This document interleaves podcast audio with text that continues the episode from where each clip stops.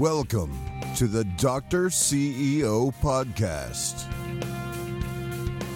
helping doctors to reach ultimate success by evaluating your practice and incorporating an elite long term vision, a customer centered culture, an all cash mode, strategic marketing, and much more. Don't just be a doctor who owns their own practice. Become a successful physician. Become the Doctor CEO. And now, here's your host, Dr. Travis Rader. This is uh, Dr. Travis Rader, Dr. CEO, and this is the Dr. CEO podcast. And I want to do a short podcast for you guys today on something I was thinking about on my walk earlier today. And uh, it, it's an interesting story. Uh, when we were kids, uh, we lived in this small town of about 130 people and in a small rural area in Nebraska, kind of a little farming community.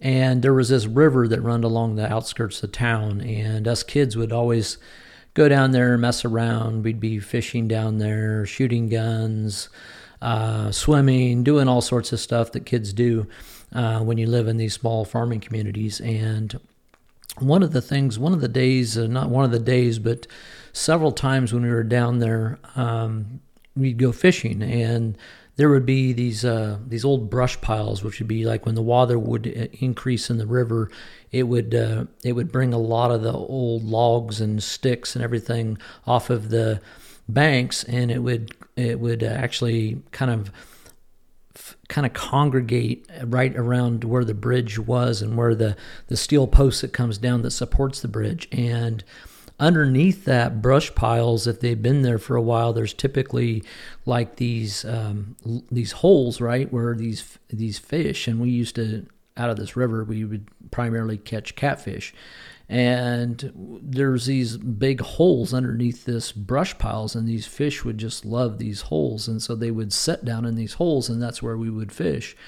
And so one of my friends um, he just always seemed to uh, he always he's always seemed to be very lucky. And thinking back it wasn't really luck. Um, when he would fish my buddy and I, we would kind of more or less sit in one area and put our pole in and just, you know, think, uh, well, with enough time, we're going to catch a fish, right? And we may move around once in a while. But my buddy that was always catching these fish, he was moving around like he couldn't sit still for like 15 seconds. And he was off to this other spot, dropping his pole in the water and his line, and then the next, and then the next. And he always caught more fish and bigger fish than we did at the river. And so I was wondered what the heck was going on. But, you know, as I look back and I relate this to marketing, um, you can learn something from this because if you have more poles in the water or you move that pole to different locations in testing, and he was basically testing off of this brush pile for catfish.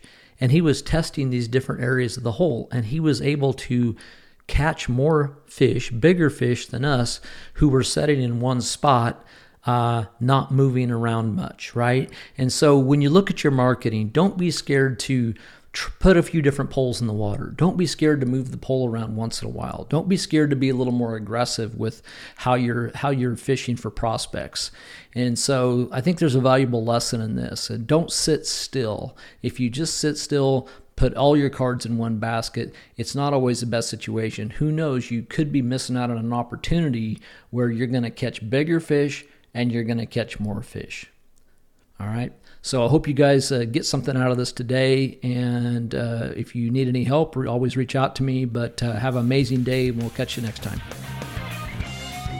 Thanks for listening, and join us next time for the Dr. CEO podcast. For more information, please visit thedoctorceo.com.